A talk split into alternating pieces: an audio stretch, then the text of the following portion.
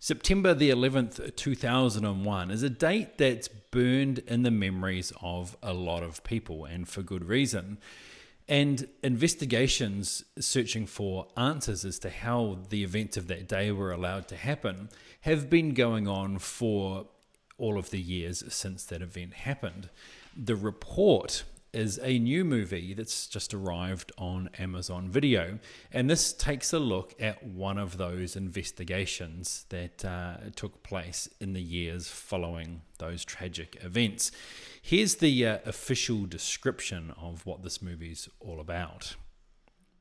Idealistic Senate staffer Daniel J. Jones, tasked by his boss to lead an investigation into the CIA's post 9 11 detention and interrogation program, uncovers shocking secrets. They claim they saved lives, but what they really did was make it impossible to prosecute a mass murderer because if what we did to him ever came out in a court of law, the case is over. The guy planned 9 11. We will not allow this to be covered The up. intent is to gain intel, save American lives. History is written by the victors. We need to change our approach. How is that even ethical? Nothing could be further from the truth. Democracy is messy.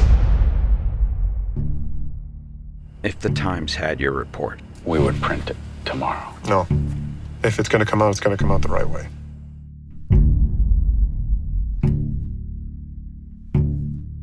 This is a fascinating movie. It's a true story about someone taking a job in order to get more work experience, ending up dedicating years of their life digging into these events and trying to find out the truth of what happened. A truth that's been buried very deeply by the CIA. It's a movie about determination, about doing the right thing despite circumstances overwhelmingly trying to stop you in your pursuit.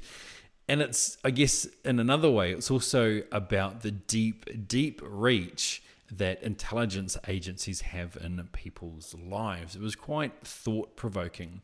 Adam Driver puts in a very strong performance as Jones, the main character, and Annette Bening plays the role of Senator Dianne Feinstein. Feinstein, uh, and she plays the role really, really well by showing and portraying the balance that's needed as a politician while they try and dig into these matters, but also negotiate those halls of power in the American government. It was really good. Even the side characters, uh, even though they didn't have main big parts in the movie, I felt like they all brought their A game to it as well. And the end result was a quiet depth in this movie, and it was uh, really riveting and interesting to watch. The movie skillfully conveys a number of time jumps as well as it goes through. And this is a key to part of its success, I think, because this could have easily been very, very confusing. But what they do is whenever there's a flashback, the actual color tone of the movie changes. And uh, that by doing that, you know exactly where you are, whether you're dealing with the present day or events that have happened in the past. So I thought they did that really, really well.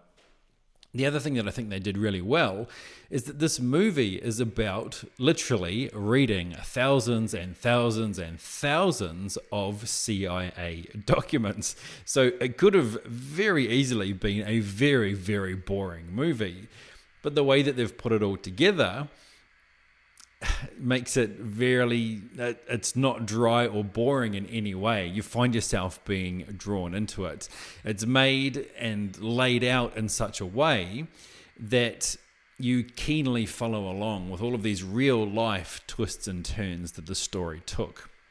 It's a really good movie and if you like well made based on a true story type movies then i definitely think you should check this out